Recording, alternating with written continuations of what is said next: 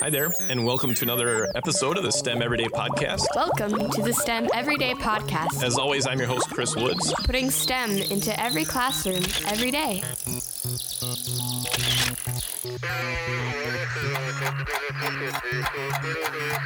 Well, thank you for joining us on this episode of the STEM Everyday Podcast. As always, I'm your host, Chris Woods. You can find me on Twitter at Daily STEM, and we like to find great educators and innovators who are adding more science, technology, engineering, and math to their everyday classroom. And today we get the special privilege of chatting with Megan Johann, and you can find her on Twitter at Johann Mundy. Uh, that notes will the show notes will have those and how to find that. But uh, Megan Johann is a second grade teacher. She's a co-founder of EdCamp FSUSD, and she teaches at Mundy Elementary in Fairfield, California. Welcome to the show, Megan. It's nice to be here. It's my first It is. podcast. Woohoo! All right, you are ready to be uh, famous now. Yeah. Yeah, Is that, what, is that what happens after you do a podcast? It it, it does. It, um, and and let me let me start off by saying uh, I I love listening or seeing the ideas that that Megan shares that are happening in her classroom on Twitter, and you just do some crazy stuff in your second grade grade classroom. So let's just first off just chat. How did you get to to be a teacher, doing all this sciency fun kind of stuff with your class? Uh, so, you know, I used to teach preschool and I, I taught preschool at a Montessori before I went and got my teaching credential. Yeah. I tried to go into construction management and baking and it was, it was not for Wait, me.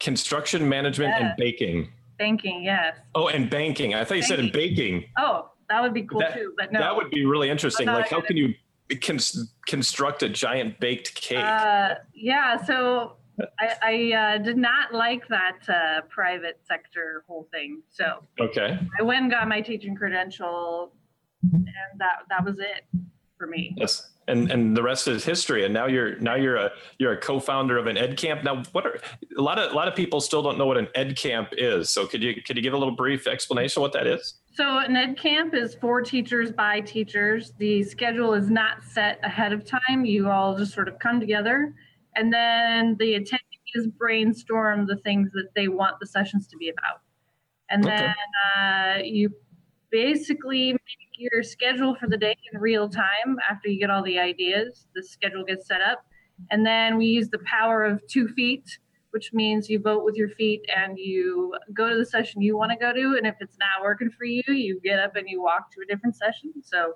it's all choice for the people that are going. And it's a really cool way to do PD and learn Wow. what you want to learn. So so if if a teacher like looks up, how do they how do they find out where those ed camps happen? So the EdCamp uh, Foundation is online. They have a really, you know, they're a global sort of unit that works to do the the smaller ed camps. So you contact them, you say, I want to put on an ed camp, Mhm. and they send you resources and uh, they'll send you money even to get started. Get coffee for everybody in the morning, and Get Uh, coffee, coffee coffee plus teachers equals success, Uh, right? and then we get all these great people from educational companies and publishing companies that donate stuff to us to give out um, Mm-hmm. or raffle off. So there's awesome swag that you can pick up at these, and it's Yeah. all free. You don't pay for it. Wow. And so so that's that's a great example of, of what professional development is starting to look more and more like in, Yep. in this day and age when people can connect easily through things like Twitter and, and the internet. And so you're just part of that process there in, in Fairfield, California. Um, you're also part of the CUE Rockstar stuff. What what's that all about? So CUE is computer using educators. Uh, Jon Corippo is our executive director.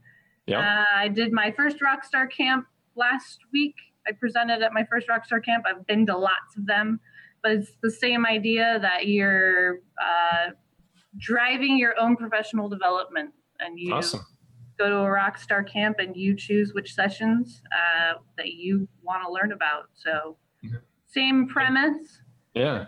They're doing awesome things for teachers for sure. Yeah, because teachers are rock stars. Teachers, teachers every day are in that classroom. You're in that classroom. You're you're coming up with ideas, and, and it helps to be able to come together and, and share ideas. So, Mhm.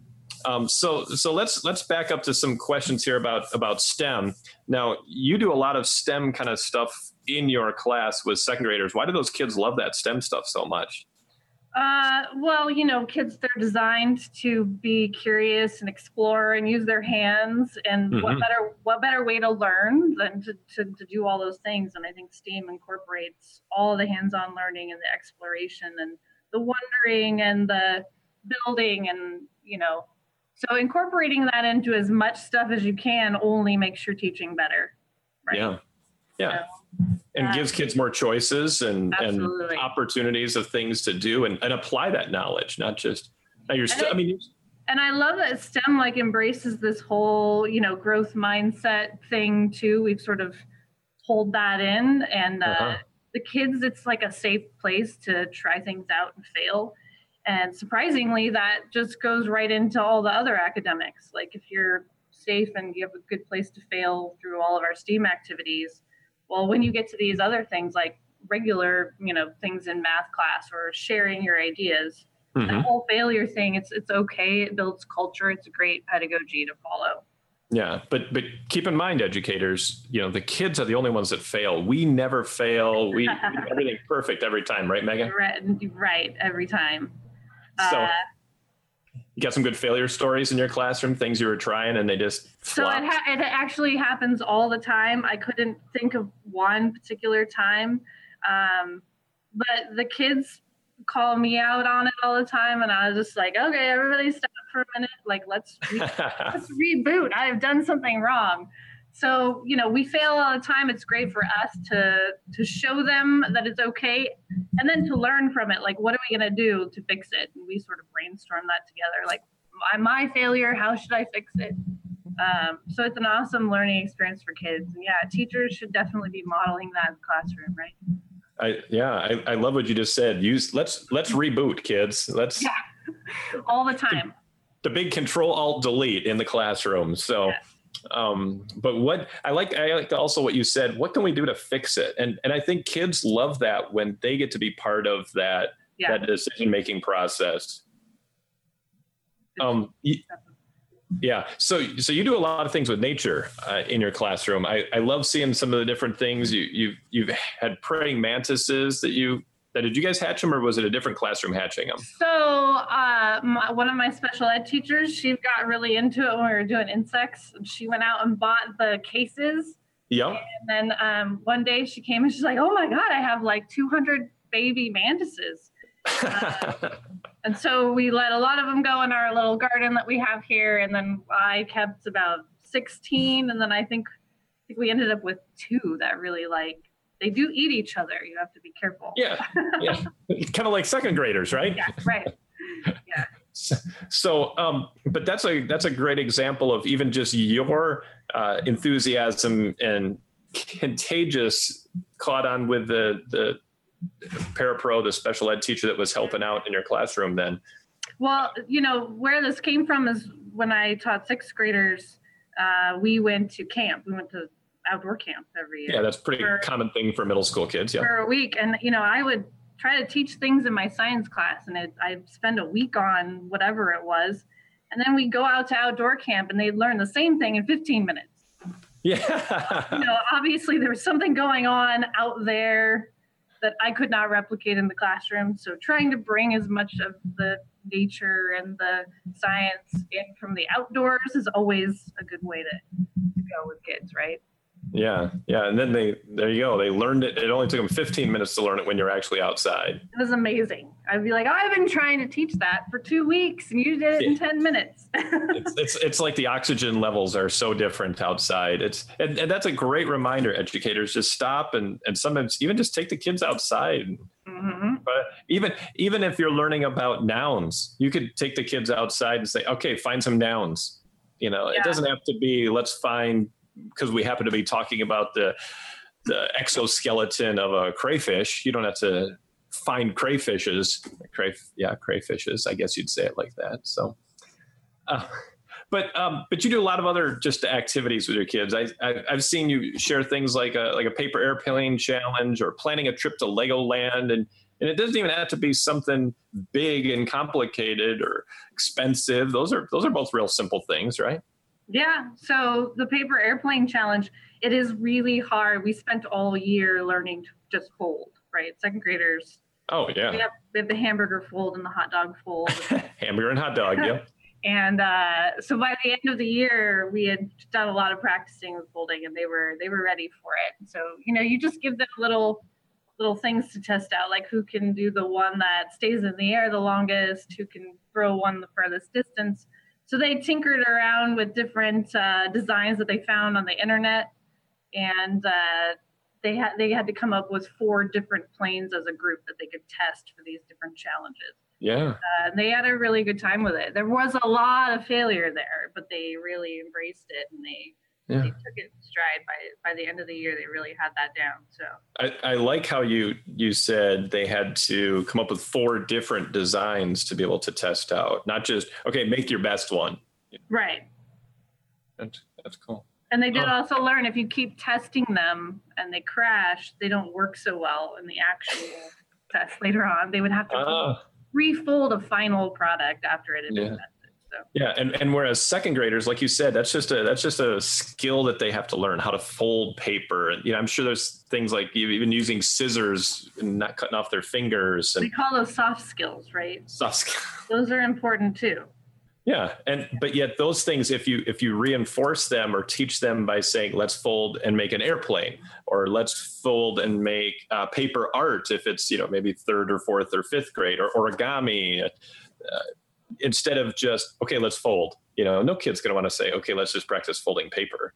No. No. Um. So a kid brought you a spider. He was a student I had from last year. yeah. and that it, he felt that it would be a really wonderful gift. He found it uh, walking around outside, and it was a crab spider. And he insisted to his mother that they collect the specimen and bring it to my classroom as a gift. Yeah. Uh, yeah. It was. Uh, it's nice to get things like that, or when kids send me pictures, you know, over the summer Yep. of uh, their banana slugs. Yes. Yes. They're Exactly. My favorite invertebrate. I love Those- getting stuff like that from kids. It's the best. Yes. If you have a favorite invertebrate, you and Megan are in the same category. How many people raise your hand right now, wherever you are listening to this podcast, uh, if you have a favorite invertebrate? Right. We're, Right. waiting. The, the whole earth is tipping because everybody raised their hand. They even sent me pictures of them kissing the banana slug, or it's a video, a video Wow. of them kissing the banana slug. But that's but that's the connection that you can make with your kids when you start to open up with them and and you get them excited and then the learning isn't I mean you said this is in summer right Aren't, they're not in school they're still learning they're still Mhm. looking at stuff that's so cool and they had to figure out how to get the technology to work which that's probably easy they can send a picture to anybody so um so so this is a lot of just interesting innovative things. Nothing nothing fancy nothing complicated. Just just look around. What can you do? Um, so obviously you've had some failures like you said but what are what are any other things that you just love to focus on in your classroom or or innovative things you've done or uh, things with with stem and steam in your classroom? Um, well, you know, we start out the year building culture because you, you really can't do STEAM and STEM in your classroom if the culture's not there. yep Um, if it's not a place where kids trust each other and it's a safe place to learn and make, you know, have failures. So we spend a really long time at the beginning of the year doing activities that, you know, might be STEM related, uh, different challenges that you work in as a group to build the culture to get to this, the STEAM activities. Yeah. So uh, you can't always just jump in and be like, hey, we're going to build a bridge together, right? right right they do need all the skills that lead up to collaborating to a project like that. So I I would encourage anybody who's going to start doing this in their classroom to really focus on that culture building uh, Mhm. prior to trying anything huge. Um, you know, but I've had kids. Uh, I had a group of third graders get together after they had been my second graders, and they built a Greek labyrinth out of cardboard and glue. wow Um, it was for a Sphero, and then they Uh-huh. added like QR codes because they wanted people to learn about Greek mythology while they went through their little maze with their Spheros. Wow. And uh, they took that and presented at a student powered showcase at Fall CUE. Um, so we've taken a couple little projects and gone outside with them to present. Uh, the kids love to like show off the things that they do in the classroom too. Oh yeah. And, so finding and yourself an audience is is great. So if you can ever share what your kids are doing, you know, the kids really love that. Well, and and like what you just said, I mean, that's that's part of them um, finding their finding how much they really enjoy what they're doing, and and really stepping it up a, a step instead of just I'm just doing learning these skills for one week you know like you said about learning 15 minutes it takes to learn outside they learn so much uh, from actually using those soft skills. Mm-hmm. presenting something as for well. sure. that's awesome. Do you think stem education in the future should look in education in general should look more like that in the future? Hopefully. We'd like to get our message out and have more teachers you know doing this in the classroom. And really it is like you know are being comfortable with it. Is it a lot of work? Am i going to work harder? Am i going to have to do more? And and building because sometimes the integration model seeing steam integrated into everything that seems overwhelming for some teachers. Yeah, yeah. giving people a place to start is also mm-hmm. really important so that we are more comfortable with it. But you know definitely steam in the classroom. I'd like to see you know obviously more women and girls getting involved. Mm-hmm. um, and obviously you know I think some school districts still need to be providing more innovative programs for kids and getting kids the opportunities to do STEAM activities. I think that's really important too. I think we're lacking in some places. It's not always equitable all the way around, right? Right, right, right. Um, you know, uh, and by the way, we're chatting again with with Megan Johann. You can find her on Twitter at Johann Mundy. That's J O H A N N M U N D Y. Um, Megan, you you've talked a lot about doing um, some of these these PD days, the CUE stuff, the Ed Camp stuff. Um, do you think do you think that's that's also the future of education as well? Yeah, I mean, I think that uh, putting PD in the hands of the people that need it and mm-hmm. letting them letting them drive their own, I think more and more PD is going that direction. Is yeah. a choice and what works for you because uh-huh. uh, I can tell you, I've been to a lot of PD before that uh, not always the best or entertaining or, you know, and we should be having fun, right? Like we're, yeah. we want the kids to have fun while they're learning. Why can't teachers have fun while they're learning? So yeah. I think more and more and more evolution is going to start to happen with with professional development for sure. Yeah, and you were telling me uh, before we started about you taught a session just recently Mm-hmm. and you had you had your participants actually have to make a bubble wand to make bubbles and stuff right? They all did that perfectly right? No. So yeah you know we it's one of the activities uh, we do in our classroom is we have the kids uh, follow a recipe which is huge right? Uh, oh yeah to create their own bubble solution and if they don't do it right you can't blow bubbles and then uh, with that, they also have to design and engineer their own bubble wands. But you know, one of the great things about setting out materials for kids to design with is some of the materials you know are not probably going to work. So oh yeah. Letting them experiment and see what works and what doesn't, rather than giving them everything that will work. Uh, so I did that with the the teachers in the room, and some of them had the, some aha moments where they were like, "Oh, you know, wire is probably not the best thing to blow a bubble with. And they started talking about, you know, the designs of bubble wands that they'd seen. They're like, oh, they have those little notches in them. I wonder if that's important.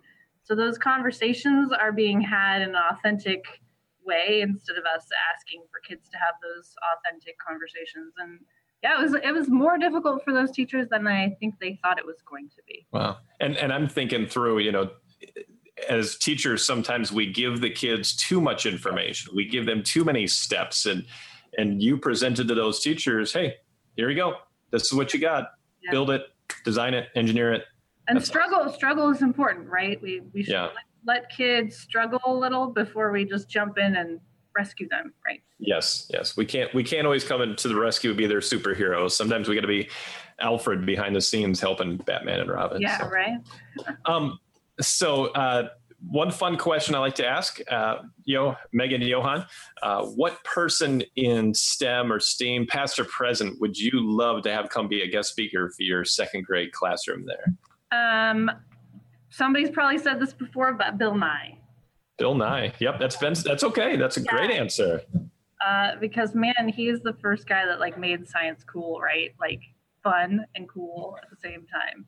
Yeah it's it's hard to imagine that he's like this old guy now, but he still knows how to make science. It, it's I've I've heard some people call it edutainment, you know, where you're combining education and entertainment. It's my eight year old like binged watched his show from, you know, the late eighties, early nineties, whenever that was, yeah. the, all, all summer long. So if you're so if your kids are binge watching Bill Nye at home, then then you're probably a sciencey mathy teacher like like Megan. So uh, Megan, it's been great having you on the show. Any any other last thoughts you want to want to share with everybody? No, just that we should be doing more STEAM in the classroom and uh, find yourself somebody that uh, thinks like you and and wants to team up and help you know at your own site. See if you can incorporate more of these activities in the classroom. And if you can't find someone nearby you, then reach out to people like Megan on Twitter at Johann Mundy. And uh, there's so many, so many educators sharing great ideas. And if you follow along and you see some of the pictures and activities that they post, it's incredible and inspiring. And yeah. It helps you feel okay with trying something and failing. Hopefully, hopefully, yes. Yeah. It's uh, because the kids are worth it. So. Um, well, thank you for being on the show today, Megan. Thank you for having me. It's been great having Megan Johann on the show. And thanks again for listening to this episode of the STEM Everyday podcast. You can subscribe on iTunes or your favorite podcast app. Just search for STEM Every Day. And follow me on Twitter at Daily STEM. And thanks for joining us, and we'll talk to you again next time. You're listening to this podcast on the ESDAC Broadcasting Network.